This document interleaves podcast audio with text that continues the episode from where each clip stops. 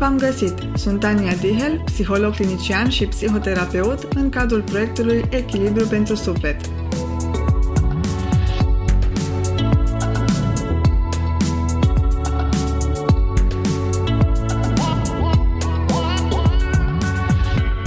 În aceste podcasturi voi aborda diverse subiecte de interes din zona psihologiei, psihoterapiei și a dezvoltării personale – îmi doresc să creez un spațiu prin care să aduc psihologia mai aproape de oameni.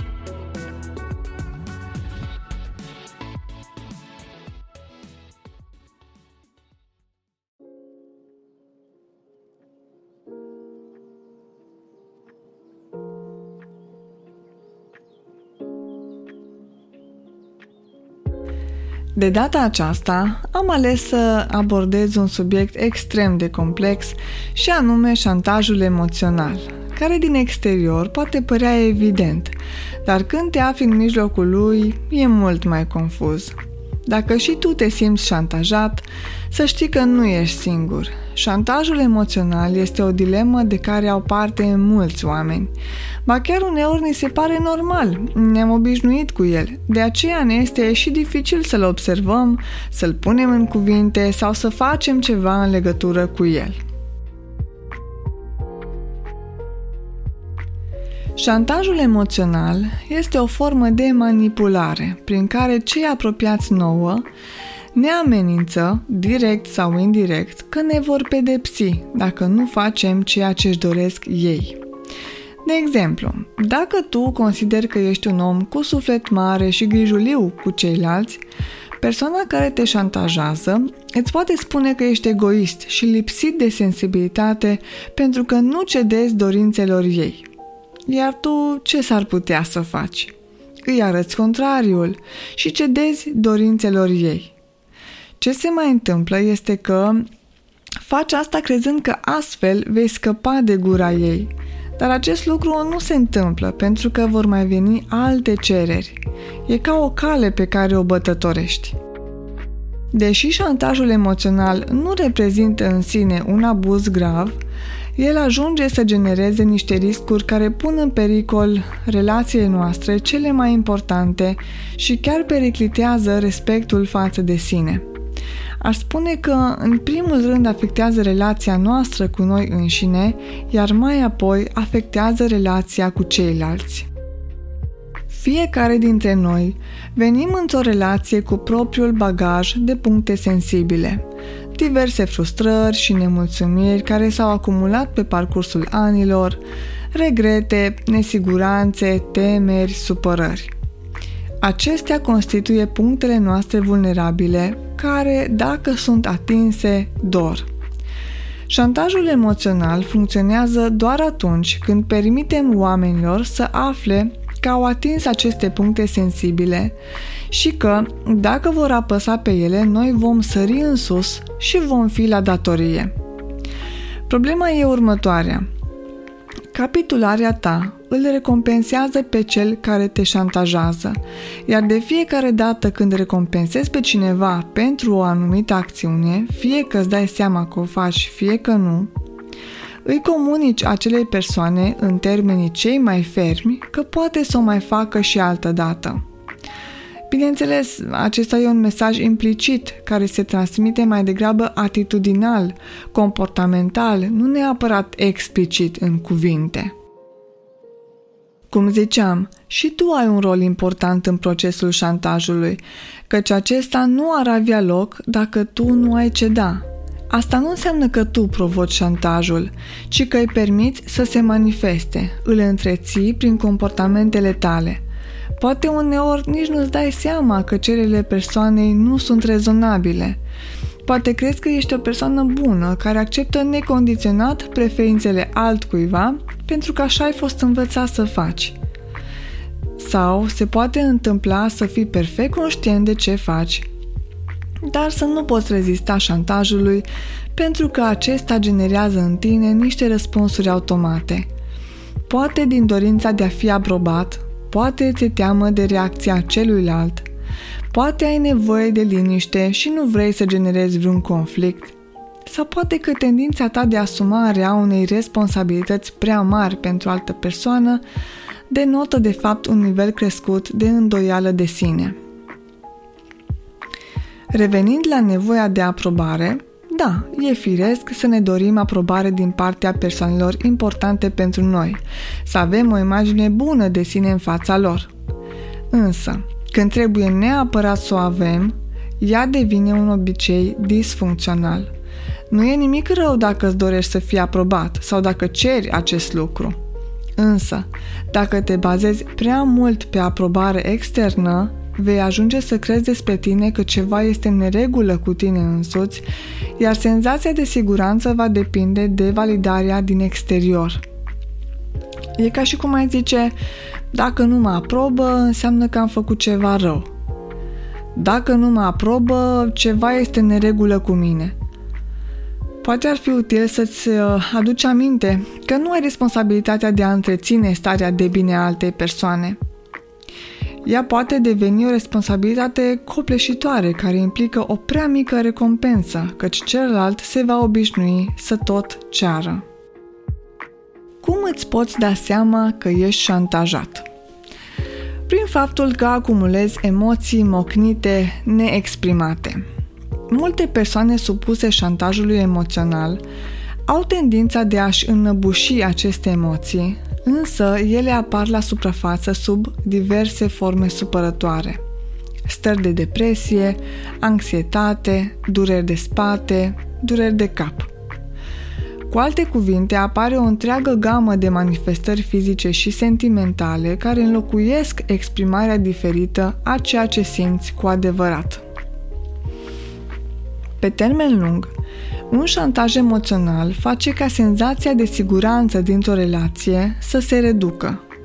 Siguranța e foarte valoroasă într-o legătură emoțională dintre două persoane, ea având la bază încrederea și bunăvoința, respectiv elementele care ne permit să ne deschidem sufletul în fața cuiva, fără teama că gândurile cele mai intime vor fi luate în derâdere ci din contră, având certitudinea că ele vor fi tratate cu respect, blândețe și grijă.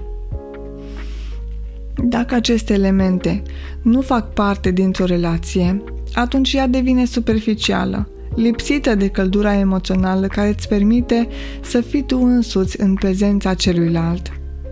Atunci când siguranța unei relații scade, începi să te păzești, începi să te ascunzi de cel care te șantajează. Nu mai ai încredere că el se preocupă cu adevărat de ceea ce simți și de ceea ce este mai bun pentru tine. Și atunci ce mai rămâne dacă ești nevoit să pășești ca pe coș de ouă alături de cineva? Conversații superficiale, tăceri încordate și multă tensiune – pentru șantaj e nevoie de doi. Fără acordul tău, șantajul nu poate avea loc. Un șantaj e ca o tranzacție. De aceea e esențial să-ți dai seama care este partea ta, cum contribui tu la menținerea șantajului. După tot ce am făcut pentru tine, așa te comporți. Atunci când cineva îți spune acestea, ea îți arată faptul că ceea ce a făcut pentru tine, de fapt, n-a fost pentru tine, ci pentru nevoia ei de a te controla, mai devreme sau mai târziu. Generozitatea aparentă a fost un fel de contract cu partea de termeni și condiții ascunsă. Ți-e teamă că vei pierde ceva sau vei pierde relația? Ți-e teamă că vei fi respins, criticat, umilit, că te vei simți vinovat? Pentru unii, aceste temeri provin dintr-o stare de anxietate care era deja de mult acolo și dintr-o credință de inadecvare a propriei persoane. Șantajul emoțional funcționează la cei care de obicei n-au încredere în propria persoană.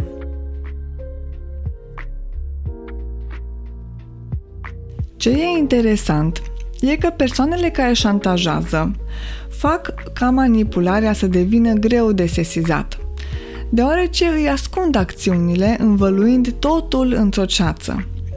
Poate că ai vrea să te împotrivești dacă ai putea, dar ele își iau toate măsurile să nu poți vedea ce ți se întâmplă. Se generează o mare confuzie în mintea ta. Prin șantaj se apasă butoanele fricii, ale vinovăției și ale obligației. Dacă ești sensibil la aceste butoane, ai mari șanse să cedezi în fața șantajului pentru a dovedi că nu ești vinovat, că nu vrei să ți se întâmple ce tocmai ți s-a spus. Cel care șantajează apasă aceste butoane, asigurându-se că îți va fi teamă să nu-l superi, că te vei simți obligat să-i faci felul și că te vei simți foarte vinovat dacă nu ai face-o. Mai mult, există adesea o mare diferență între ceea ce fac cei care șantajează și modul aparent inofensiv, adesea plin de afecțiune și dragoste, prin care își interpretează propriile acțiuni și se evaluează pe sine. Tu poate simți confuzie, nemulțumire, frustrare și iritare. Cel care șantajează își explică cerința prin prisma iubirii. Dar ce așa mult își cer? Nu ți se pare normal ca dacă mă iubești cu adevărat să-mi spui de 10 ori pe zi că mă iubești, așa cum ți-am zis să o faci? Ce e așa greu? Unii comunică cu exactitate care vor fi consecințele dacă îi superi. Alții vor sublinia cât de mult îi faci să sufere. Cu alte cuvinte, intră într-o postură de victimizare pentru ca tu să cedezi insistențelor și să faci după cum vor ei. Când ei plesnesc din palme, se așteaptă ca tu să sari în poziție de drept și să fii gata de a îndeplini cerințele în timp ce ei se simt în control și în putere.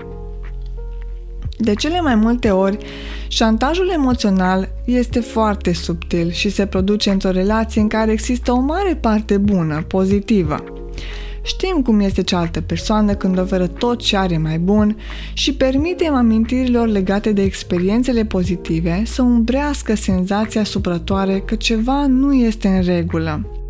Șantajul emoțional are loc treptat, încet, trece trăcut linia de demarcație dintre comportamentul acceptabil, normal, aparent inofensiv, pentru ca mai apoi să devină impregnat de elemente ce compromit starea noastră de bine. Cum funcționează șantajul? Cercul vicios al șantajului arată în felul următor. Întâi există o cerere, apoi apare rezistența din partea ta, presiunea din partea celuilalt, amenințarea dacă uite ce o să se întâmple. Cedezi și apoi povestea se repetă. Fiecare tip de șantaj are la bază o amenințare. Dacă, atunci. Cercul vicios are loc pentru că ai convingerea că sentimentele celelalte persoane au o valoare mai mare decât propriile sentimente. Poate chiar ajungi să crezi că cealaltă persoană este mai importantă decât tine, mai îndreptățită să primească ce are nevoie, în timp ce ceea ce vrei tu nu este atât de important. Așadar, având această convingere, apar și emoțiile precum vinovăția și mila față de celălalt. Iar la urmă vine comportamentul. Renunți la ce e important pentru tine în favoarea celelalte persoane. De ce acest cerc vicios e atât de greu de observat? Pentru că ne-am obișnuit cu el și pentru că toți am manipulat pe cineva din când în când și pentru că toți ajungem să fim manipulați cândva. Asta nu e o problemă, pentru că multe tipuri de manipulare sunt inofensive. De exemplu, când am fost mici, am învățat diverse jocuri inofensive pentru a-i determina pe ceilalți să facă ce vrem noi. Atunci a avut un rol educativ. Am învățat cum să ne raportăm noi la această lume complexă. Însă manipularea devine o problemă atunci când apare prea des și tu simți că îți pierzi controlul în fața celelalte persoane și devii submisiv.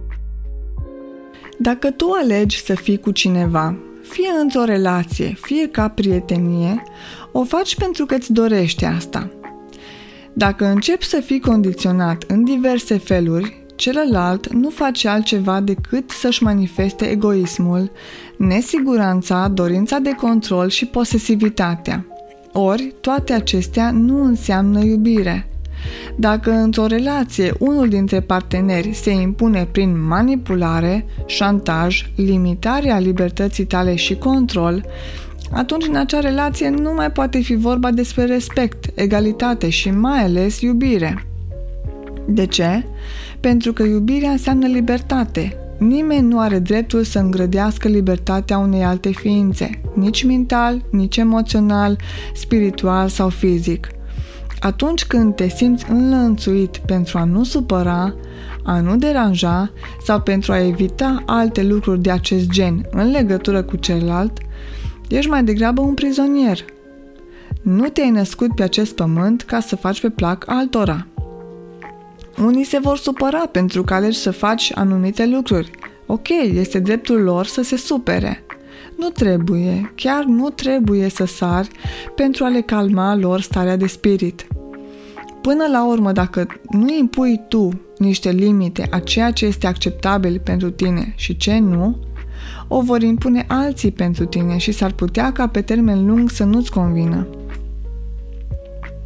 Aduți aminte că nimeni nu-ți poate impune cu forța ce să faci și cum să te comporți, mai ales dacă e raportat la altcineva. Când mai auzi vorbe al căror scop e să-ți atingă punctele sensibile și să te simți vinovat, rușinat sau începi să simți frică dacă îți permiți să nu faci cum ți se spune, e foarte probabil să fie vorba de un șantaj emoțional. Cu cât sunt mai multe astfel de cereri, cu atât mai puțin respect și mai puțină iubire este între cei doi parteneri. Nu e un lucru rău ați iubi partenerul și ați dori să nu-l superi, dar devine o problemă atunci când îți dorești asta atât de mult încât te superi pe tine.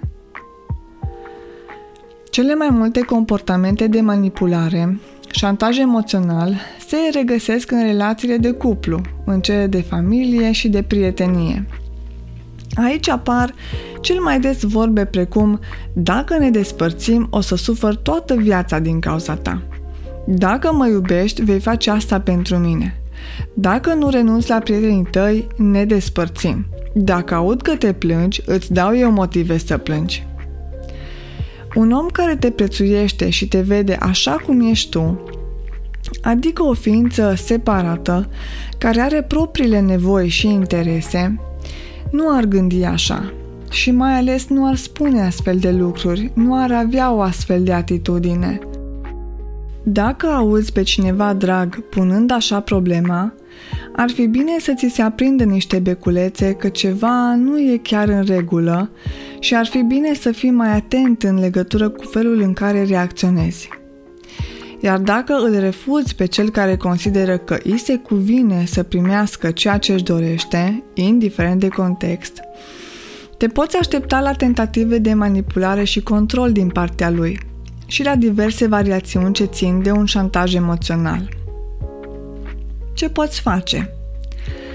Disconfortul interior este unul dintre impedimentele majore în calea schimbării și suntem în asemenea măsură obișnuiți să-i răspundem ca și când ar fi un incendiu care trebuie stins, încât mulți nu știm cum să-l tolerăm în cantitățile firești ce însoțesc schimbarea.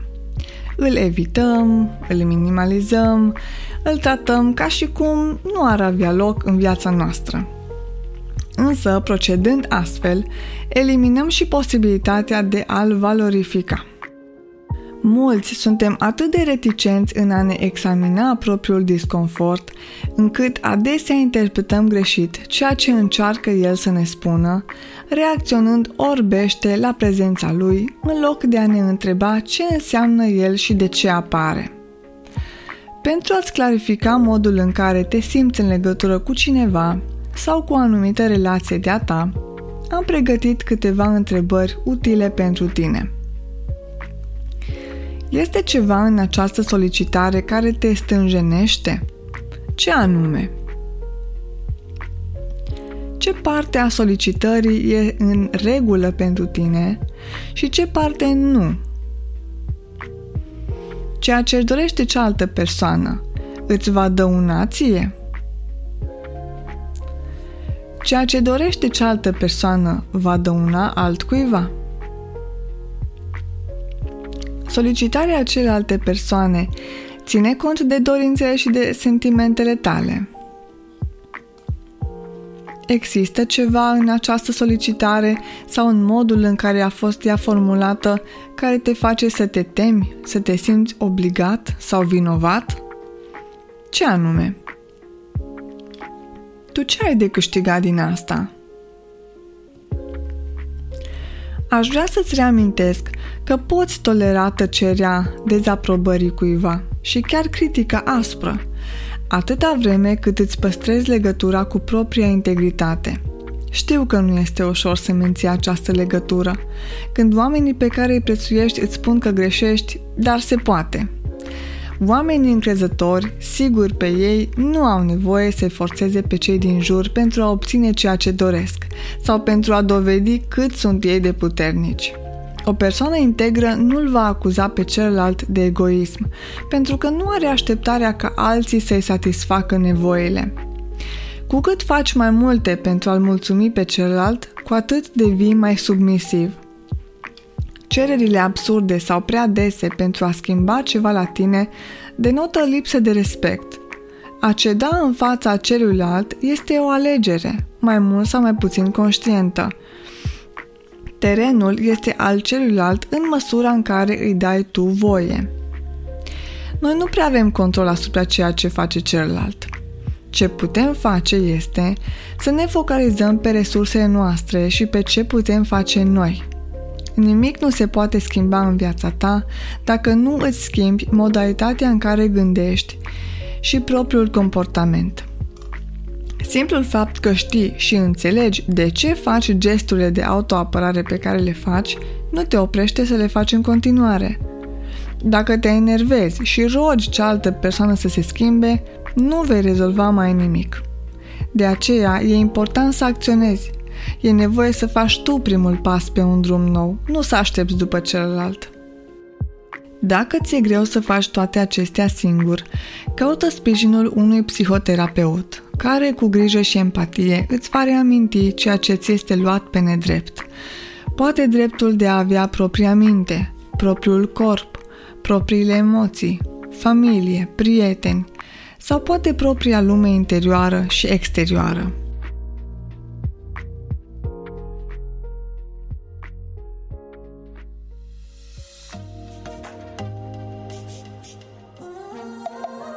Este un echilibru fin între a-ți oferi ție suficient pentru a putea oferi și celuilalt. Învață cum arată acest echilibru, cum e pentru tine să fii în echilibru, unde crezi că se încalcă niște limite și devine prea mult pentru tine. Nimănui nu-i place să se simtă vinovat. Tocmai de aceea, învață să gândești mai realist cu privire la câte lucruri te încarci simțindu-te vinovat.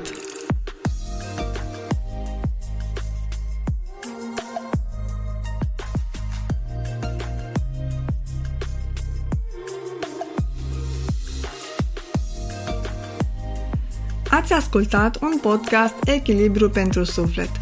Dacă v-a plăcut acest episod și doriți să aflați mai multe, vă invit să descoperiți site-ul meu echilibrupentrusuflet.ro în care veți găsi mai multe articole pe diverse teme psihologice.